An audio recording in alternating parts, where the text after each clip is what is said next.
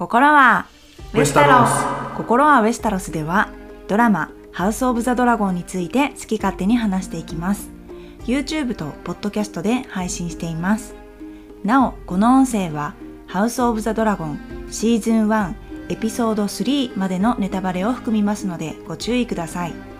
原作炎と血についても触れていきますがドラマの内容より先のネタバレは含みませんのでご安心ください加えてドラマゲームオブスローンズ並びにその原作氷と炎の歌シリーズについても触れる可能性がありますのでゲームオブスローンズ未視聴の方によるここから先のご視聴は自己判断にお任せいたしますお送りするのは私キャミーとケンです。お願いしますお願いします。はい、ということで今回は、えーシーズン1エピソード3「えー名を継ぐもの」までに、えー寄せられた質問の返しをですね、えー Q&A という形で、えーお送りしていきたいと思います。はい、お願いしはい、ます。今回もねたくさんの、えー感想や質問がね来ていましたねありがとうございました。ありがとうございます。はい、えーまあ、先ほども言ったんですけれどもエピソード3より先のネタバレはありませんのでご安心くださいそれでは早速始めたいと思います、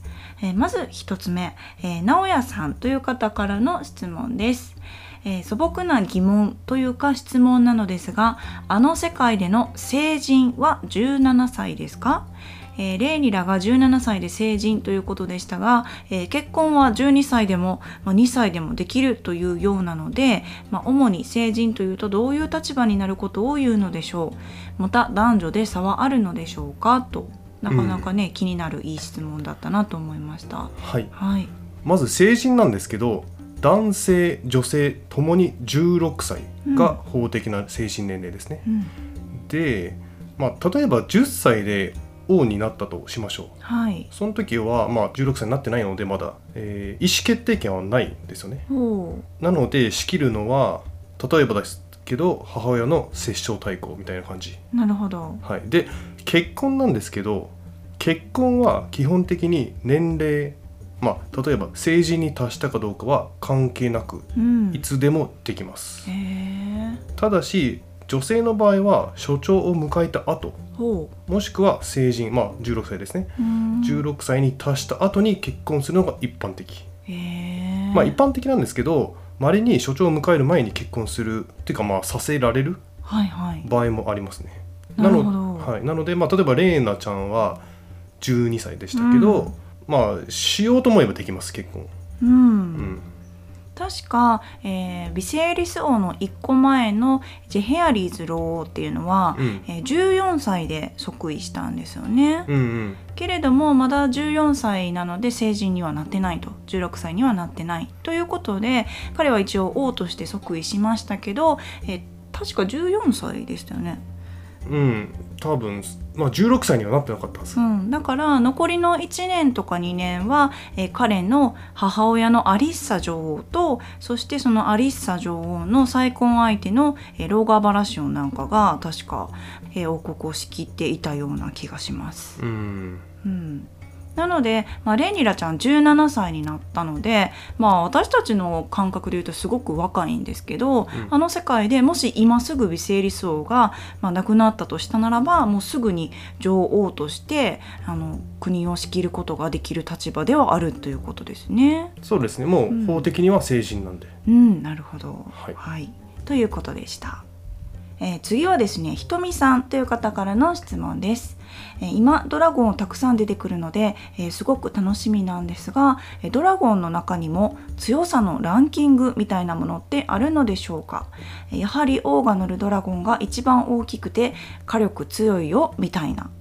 かっこゲームオブスローンズもったいないからってまだシーズン4までしか見てないのでゲームオブスローンズのストーリー内で解説されてたらすみませんって逆に大丈夫ですか？あの私たち今ここでね。あの解説しちゃってすっごいネタバレを今まで散々言ってきましたけどひとみさん。そうですよね。シーズン4までしか見てないって結構 このね動画見てたら危ないんじゃないですかね。うん、逆にあのゲームオブスローンズを最後まで見終わってなくてもハウス・オブ・ザ・ドラゴンを見てらっしゃる方がいるんだってのがすごくねびっくりだけど嬉しいというか、うん嬉しいですね。すごいね。そういう人っていらっしゃるんだというか、うん、そこからね広がっていけばうん。いいかなと願ってます。ということであの、はい。バンバンいっちゃいますよっていう感じなんですけど大丈夫ですかね。はい。そうですね。えーまずですね誰がこのドラゴン乗る、まあ、例えば王が一番強いドラゴン乗る？みたいなそういうルールは一切ありません。ほそしてですねドラゴンの強さランキングう、うん、はないです。まあ強さランキングはないんですけどこのドラゴンはあのドラゴンに勝った。という歴史的事実はあるので、へえ、まあ、一応どっちの方が強かったとは言えるかもしれないんですけどね、うん、うん、まあそれはねハウス・オブ・ザ・ドラゴンでいろいろわかると思います、うん、ただ一つ言っておきたいのが大きさが全てじゃない。うん、まあつまりね大きければ大きいほど強いっていうわけじゃないです。そうですね、うん。あのきっと得意不得意があるんでしょうね。うん。飛ぶのが得意、うん。火を吹くのが得意。うん。とかね、速さが速い、そうそうス小回りが効くとか、うん、そうそうそう。これはね、うん、ハウス・オブ・ザ・ドラゴンで17頭出てくるのではい、あのこのドラマを見ればいろいろ分かってくると思います。うん、ドラゴンの特性とか、うん、であのあとドラゴンのサイズでちょっと言っときたいのが、はい。よくね SNS とかでドラゴンの、まあ、サイズの比較画像を見かけるんですけど、はい、あれがねどれだけ正確かはちょっと分かんない。というのもですねはい、原作では例えばシースモークはテッサリオンと同じぐらいうん、とかバーミサーはその3倍の大きさというねアバウトな情報はあるんですけど、うん、サイズについて言及されてないドラゴンもいるし、うん、まあ、日々成長もしていくしはい。具体的に何センチとか何メーターとかの記載がないんですよね。なんか第1話で、うんシアラックスに乗ってるレーニラを見て、うんアリセントがもうすぐカラクセスに追いつくね的なうんうん表現もしてたので、ということはシアラックスはただいま成長中そうですっ。てことですよね。はい。はい、でまああのこのひとみさんがおっしゃったように確かにあのビセイリス王がもともとバレリオンに乗ってたっていうことなのでなんとなくその王様とかねあのかつてエーゴン征服を一世も乗ってましたしなんか王様がどんどん強いドラゴンを継承していくみたいな印象って抱きがちなんですけど決してそういうことでもなく、うん、そうですね。うん。まあそうですね。例えばビセイリスの一つ前の王様。うん。ジェヘアリーズはバレリオンではなくバーミサーっていうドラゴンに乗ってたのでうん、王様は必ずバレリオンに乗るっていうわけではないです。そうですね、はい。2番目の王様のエイニス一世もうん。結構小ぶりなドラゴンを乗ってたような気がしますね。なんかあの「ハウス・オブ・ザ・ドラゴンの」あのもちろん原作とかそういう情報を見て我々心はウェスタロスのあの相関図なんかに載せてるドラゴンライダーの横にちょこんって置いてるドラゴンうん、ちょっとずつ大きさを一応は変えてはいるんですけどあれも正確じゃないというかある情報をもとには作っているけれども、えーまあ、公式な、えーものとかは特には、ね、はっきり全てが揃ってるものってないですよね。うんないはずです。うんうん、まあでも「ハウス・オブ・ザ・ドラゴン」がシーズン1まで終わったりとか、まあ、全てのシーズンが終わった頃には今回の、えーハウス・オブ・ザ・ドラゴン」で出てきたドラゴンの比較表なんかはもしかしたらね公式から出てくれたりするかもしれないですね。あそうですね。うん、一応あのガイドっていうのが公式で出ててうん、それでドラゴンの図鑑もあるんですよね。えーまだ4頭しかないけど。はい、ということだそうです。えー続きまして、えー、はるさんという方からの質問です。えーレーナーに自分のドラゴンがいるのは、え父母のどちらかがターガリエンなら、え竹でもドラゴンの卵がもらえるからですか、えそれともドラゴンピットで絆を結ぶ機会が与えられるんですか？えレーナーやレーナの子供はドラゴンに乗れるんでしょうか、えーという質問が来ています。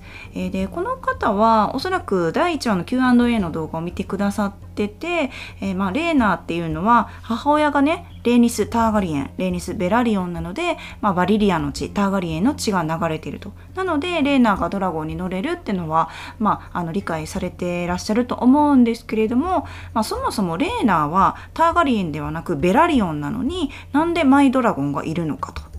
えーなのでベラリオンでも、えーターガリエンの血が入っていればドラゴンをもらえたりだとかドラゴンピットで絆を結ぶ機会が与えられるのという疑問をお持ちのようですね。うん、これはどうですか？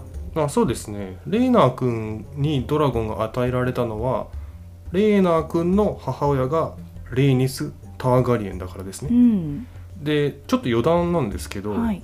あの以前ですね第1話の Q&A の動画でドラゴンに乗るための条件とかルールを説明したんですがそこではですねドラゴンライダーになるためにはバリリアの血が必要、うんまあ、ターガリエンの血が必要と言ったんですけど付け加えて言うとですね基本的にはターガリエンの血が必要なんですけど、うんそれもいろいろ諸説があります。うんでもしかしたら「ハウス・オブ・ザ・ドラゴン」の中でさらに詳しい説明があるかもしれません。なるほど。うん。じゃあ必ずしもターガリエンの血が必要じゃない可能性ももしかしたらある。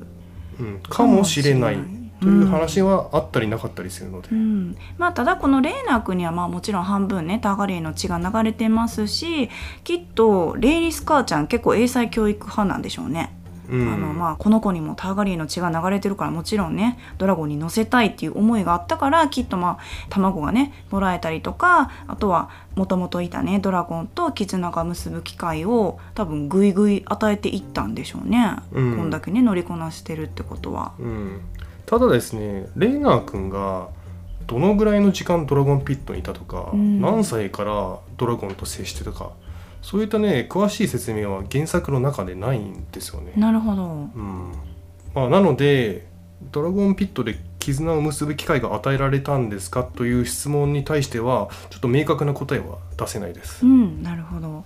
ただもう一つの質問でですね、えレーナーやレーナの子供はドラゴンに乗れるんでしょうかというふうに書かれてるんですけど、うんまあ、もちろんこの2人に今、えー少なくとも子供はいないですよね。ただもし今後この2人が結婚してたとえターガリエンじゃないパートナーとね子供ができた場合でも少なくとも4分の1の血は流れてますよね。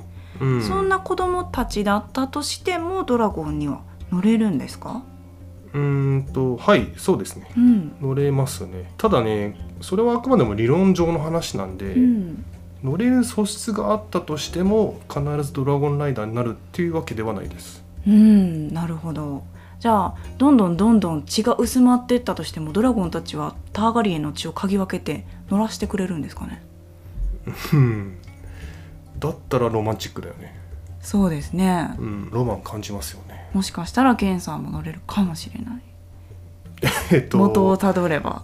元をたどれば。まあ無理じゃないかな。えいけます？逆に。いやあの蔵がついてたらいける気がしますね私は。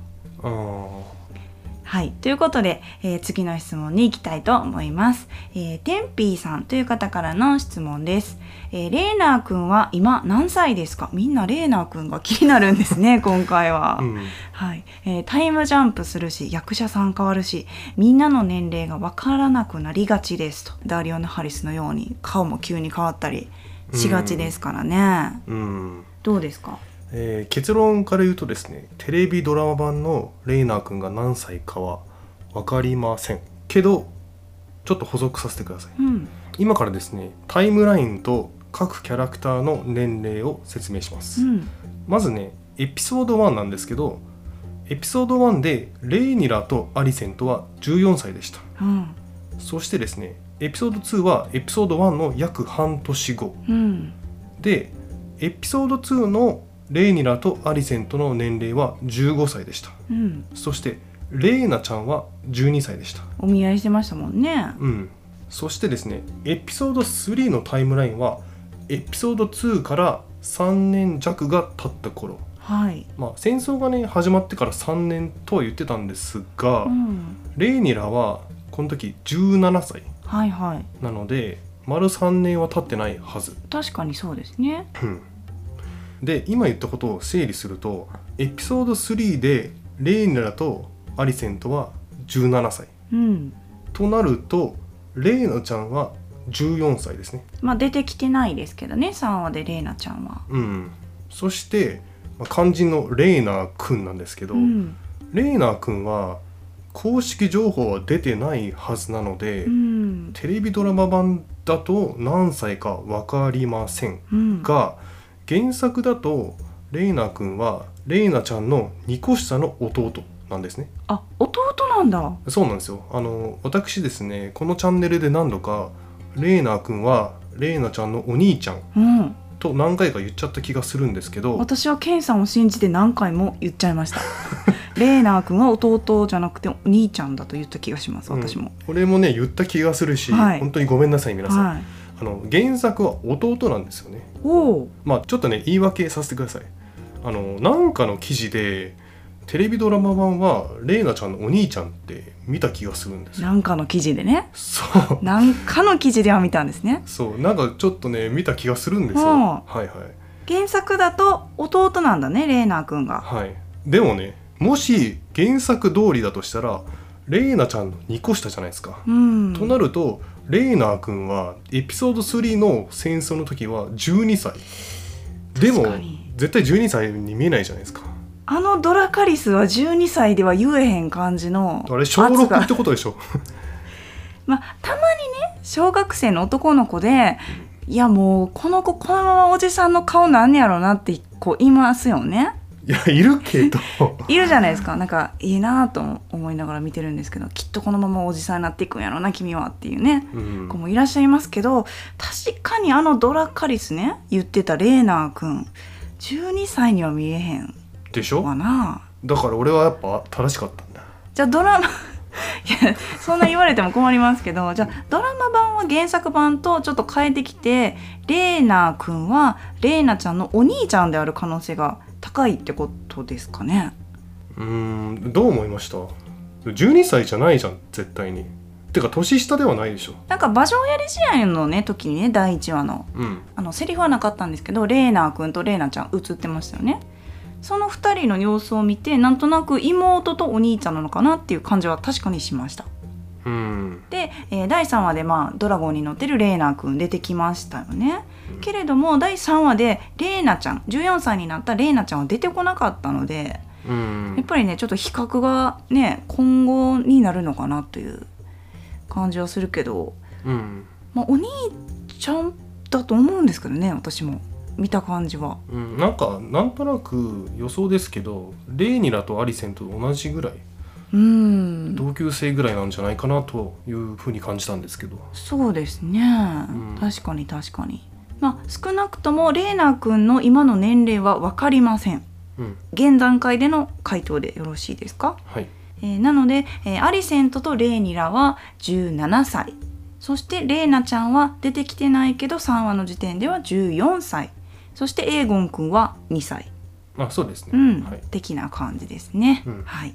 ということでした、えー次はですね APL さんという方からの質問です、え3つほどいただいております。えー1話から3話まで見てて気になったんですがレーニラやアリセントがウィアウッドのそばで読んでいる本は何なんでしょうか、えーウェスタロスの歴史書とかでしょうか。え2つ目、え井戸端会議で各領主の奥方がどの領主と紐づいているかなどもし分かれば知りたいです。まあ、これはあの王の森のねテントであの茶しばいてた人たちですよね。うん。えーそして3つ目が、えー本編とは全く関係ないんですがお二人の人となりや馴れ初めなども知れたら嬉しいです。ということでこれはまあちょっとスルーする可能性があるんですけど まず1つ目から回答お願いしていいですか？はいえっ、とレイニラとアリセントがウィアブッドのそばで読んでた本はい。なんですけどあの本は戦士女王ナイメリアに関する本ですね。はいでちなみにね第3話の銀融詩人が歌ってた。うん。あのレイニラがループで聴いてた歌もナイメリアに関する歌ですね。うん。でまあレイニラはライメリアのことが好きなのかな、ねえきっとそうなんでしょうね。うん、でこのナイメリアは何なのかというのを簡単に説明するとですねうん。今の時代から約1000年前うん。にまあナイメリアっていう女性の人がいたんですけど彼女はエッソスにいたロイン人の難民を率いてナローシーを渡ってドーンに上陸するんです。うん。そして当時はまだ地方領主だったマーテル家と協力してドーンを征服する、うん。まあ、英雄みたいな人ですね。でこのナイメリアに関する物語ナイメリアを主人公とする物語は今ねスピンオフドラマとして企画中。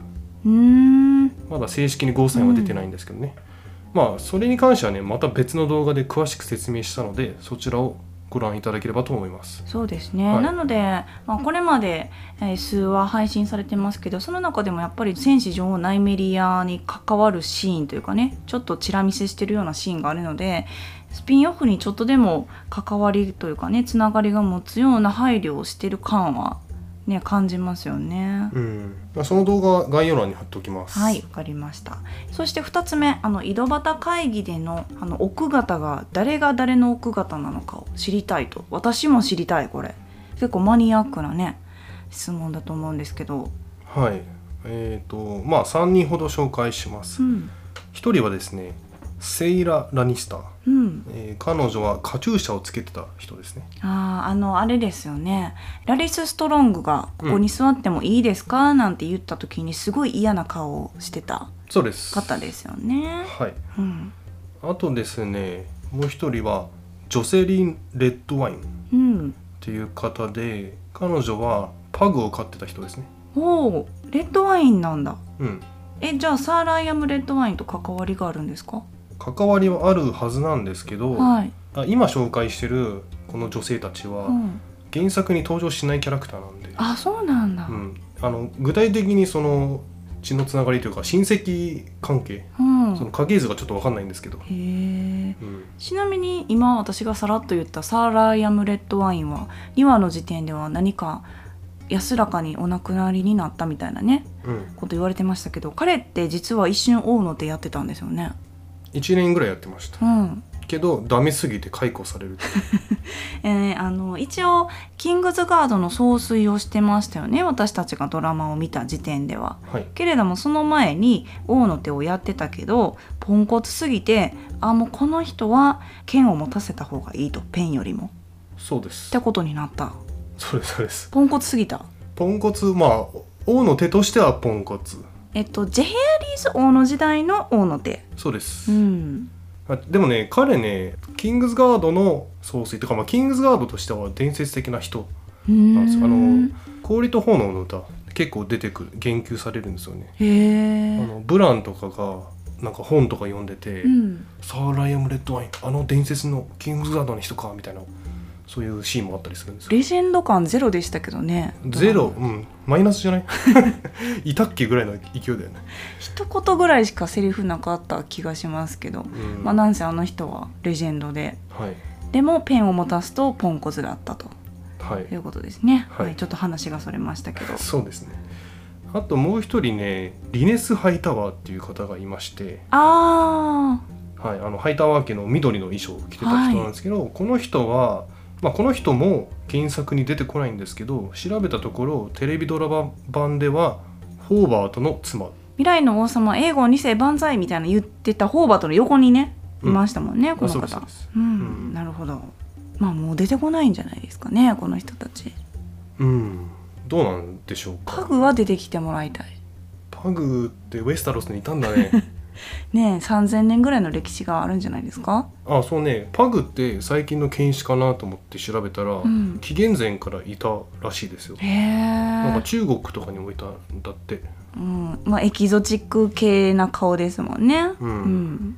ということでした。はい、はいえーということで次はですね T ハートさんからの質問です。彼はこの方はもうレジェンド視聴者さんですからね 毎回うんいや毎本当にねねそうそうあのいい質問をくださって。我々ねチャンネル登録者が多分2桁ぐらいの時からうん。ずっと応援してくださいまねして、えありがとうございますありがとうございます。T ハートさんという読み方で合ってるのかどうかわかんないですけど、えー T ハートさんからの質問です。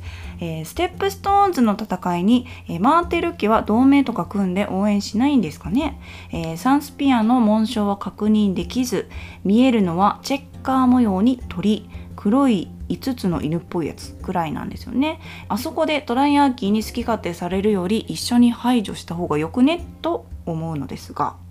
はい、うんじゃあマーテル家は同盟を組まないんですか？っていう質問なんですけどこの頃ドーンを支配してるマーテル家ってまだ独立保ってるんですよねあ一応七王国を統一したことにはなってるけれども、うん。細かく言うと、えーマーテル家はまだまだ、えー独立を保てる。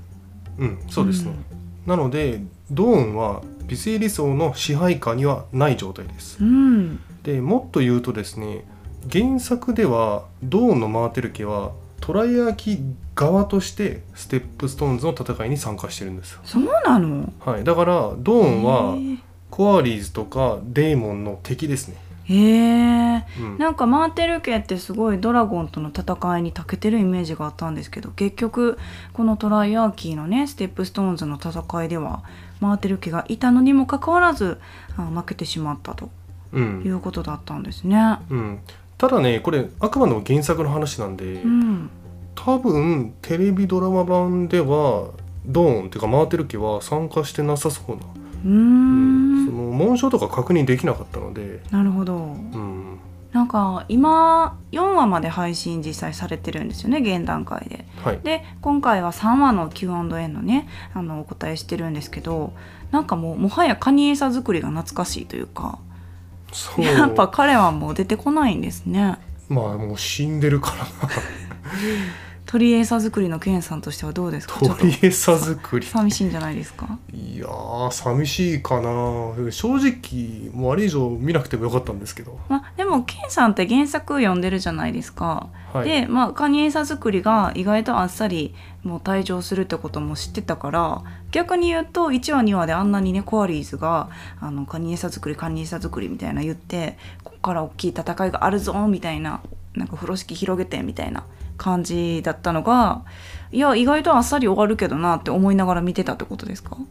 うんまあそうですね。うーん。もうあと数話で終わりだろうと思ってました。なるほど、はい。結構予告でもバンバン出てきててねあ彼そうねなんか異様なオーラを放ちながら結構このあのハウス・オブ・ザ・ドラゴンのキーになるような悪者系ちゃうのって思いながらね見てた方もいると思うんですけど。うん、なんか予告編を見る限りなんかあそこがクライマックスかもみたいな、うんそういう感じありましたね。うん、まあもう終わってよかったんじゃないですか ということで、えー今回の、えー質問はこんな感じになるんですけれども、えー、光一さんという方からですねあるコメントが来てまして、まあ、質問という感じではなかったんですけれどもかなりいい疑問を持ってらっしゃったかなと思うのでちょっとここを紹介したいなと思うんですけれどもオートでの寝室ですごく気になったことがあったようで、えーアリセントの部屋にあった絵画が、えーたくさんの男女が全裸で絡み合っているような気がしますと。しかも王の部屋にも同じような絵画がありました。えーターガリエンだから、えー敗退的なモチーフを好むのでしょうかという、ね、質問というかあの疑問を抱いてたようなんですよね。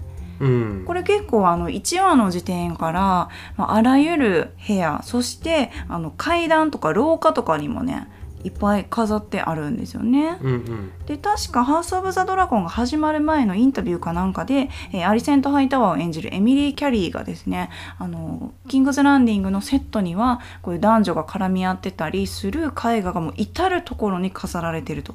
その中でまあ撮影をしたみたいなようなあの発言をしてたと思うんですけどはい。これはどうですか？あまあちなみに言うとですね男女だけじゃないんですよ。うん男と男女と女もあるし人間とドラゴンがうん。絡み合ってる絵画があそこら中にあるんです。よ。く見るとね顔の部分がドラゴンだったりねうん、するんですよね。うん。で実はあの YouTube の方で画像を載せたい気は山々なんですが結構その YouTube の方ではあの裸体とかそういうのに厳しくて引っかかる可能性があるので今回はちょっと載せれないんですけど今まで配信されてるどの、えーエピソードにもこの回が必ず映り込んでると思うので皆さんちょっとね注目して見ていただきたいなと思うんですけど。はい結局これは何をモチーフにしていると考えたらいいんですかね？まあ、これねちょっと答えになるかわからないんですけど、うん。あの絵画とかは多分ですけどバリリアの伝統を保ってるっていうか、まあ、尊重してるっていうか、そのバリリアって性に対する考え方がわりかし自由っていうか、うん。まあ、例えば近親相関とかもそうじゃないですか。はい。なのでまあなんていうのかなそういう何でもできるよっていう。ターガリアは何でもできるよっていうイメージ。うん、私このターガリエンが自分の血統をね自分たちの血統をあのいかにピュアにしていこうかって考えた時にやっぱりその家族同士でね近い同士で婚姻して子供を作るっていうような風習があったと思うんですけどこれはもうバリリア帝国にいた時代から普通に行われていたこと。そうですね。うん、しかもすっごいすっごい昔にはターガリエンはドラゴンとも寝てたみたいなね噂もあるっちゃあるんですよね。うん。でそれがきっとあの絵画にね表されているようなことでそれをまあ伝統としてまあ尊重しててそれが我々ターガリエンだよみたいな感じで至る所にまあ飾ってるって感じだと私も思うんですけどあの例えば、えーデナーリスが出産した赤ちゃん。レイゴ？そう、うん。えー取り出したミリマズドゥールによれば獣のようだったと。翼が生えてウジ虫だらけでなんたらかんたらみたいなのを言ってましたよね。うん、なんかリザードみたいだって言ってた。そうそうそう。そしてそれを聞いたジョラー・モーモントも否定してなかったですよね。うん、まあまあそうですねなのであれがあの魔術によるものなのかそれともあの皮肉的に言ってるのかどうなんだろうって私は思ってたんですけど実際にそういう子が、えーこれまでのねターガリエンでも生まれてきたっていう歴史って実はあって例えば、え3代目の王様のメイゴル一世残国王ですね。残国王の子を、えー産ますように奥さんを何人もめとってたりしたんですけど彼とその奥さんによって生まれた、えー子供っていうのは結局大きくなるまで育たなかったり生まれてすぐ亡くなってしまったりみたいな、えー悲しいことがあったんですが実はその亡くなった原因がそういうなんかあのドラゴンみたいな翼が生えた、えー獣のような子供が生まれてすぐ亡くなってしまったとかねなんかそういう噂も残ってたりするじゃないですか。はい。だからターガリエンがドラゴンの血を守るためにあの近親相関をしてるって言ってますがそのドラゴンの血っていうのは本当の意味でのドラゴンの血って言ってるみたいなそういう説もねあったりしますよね。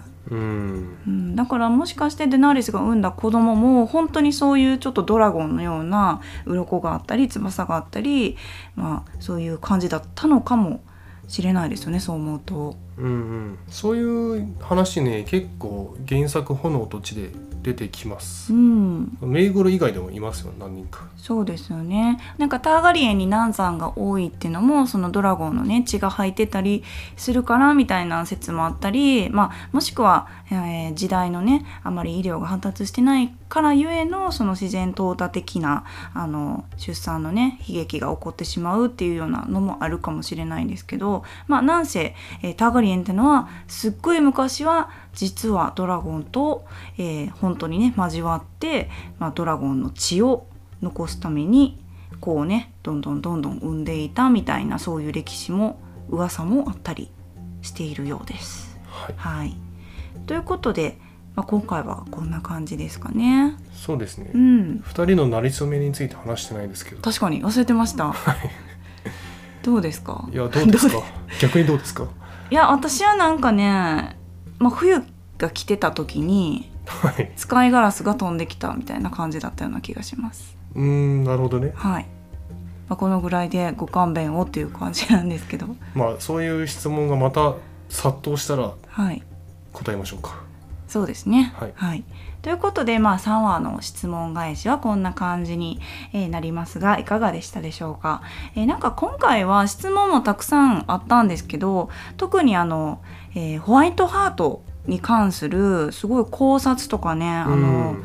多かったですよね。なんかすごい嬉しかったんですよね、私それが。そうそうそう、うん。いろんな角度からの「いやこう思います」とか「いやこうじゃないですかね」みたいな。しかもね、うん皆さん鋭いそして詳しい。詳しい、あの答えるのが難しいぐらい詳しかったり、うん。ね、返信するのがすごいよくあの例えば神話のこととかねああそうそうねいろんな意見があったりしてあこんなにもたくさんの人がこんな熱い思いで「ハウス・オブ・ザ・ドラゴン」を見ててリアルタイムでこういう風にコメントを書き込んでくださってるっていうそのねあの事実に私はもう涙が出そうというか なんかゲーム・オブ・スローンズって言ったらなんかまあ、孤独でもないけど孤独で見てた感じがあったんですよね。ここまで熱い思いを共有できる人が周りにいなかったのでそうですね。そうそういうあの経験がある分あハウス・オブ・ザ・ドラゴンって今の時代でこうやって YouTube でねあの私たちはまあ勝手にね好き勝手なことを話してますけどそれに賛同してあのコメントをね書き込んでくださる方がこんなにもいるんだってことが本当にね心底嬉しいし、まあ、感動しております。はい、うん。私もですね、コメント返すのがなかなかね難しくなるぐらいたくさんのね方がコメントねくださったりしてますができる限りお答えしていきますので、えーこれからもこのチャンネルでは、えーまだまだコメントをお待ちしております。でまあ今回もあの分かりにくかったことなんかもあると思いますのでもちろんこの、えー音声に対する質問でも、えーもちろん構いません。えそしてね、え重ね重ねではありますがシーズン1エピソード3より先のネタバレは含まないようにご配慮をお願いいたします。でまた今回受け取った質問を次回以降の音声でお返しできるよう、え考えておりますので皆さんお気軽にコメントをお願いいたします。お願いしますはい、ということで間もなくエピソード5がね配信されますね。はいはい、で、えー祝日なのでもしかしたらいつも以上にたくさんの方がリアルタイム配信にね、えー楽しめる状況にあるかと思いますので我々も今後もね「ハウス・オブ・ザ・ドラゴン」の盛り上げに貢献していきたいと思います。はいはい、それではまた次回。バラーモニク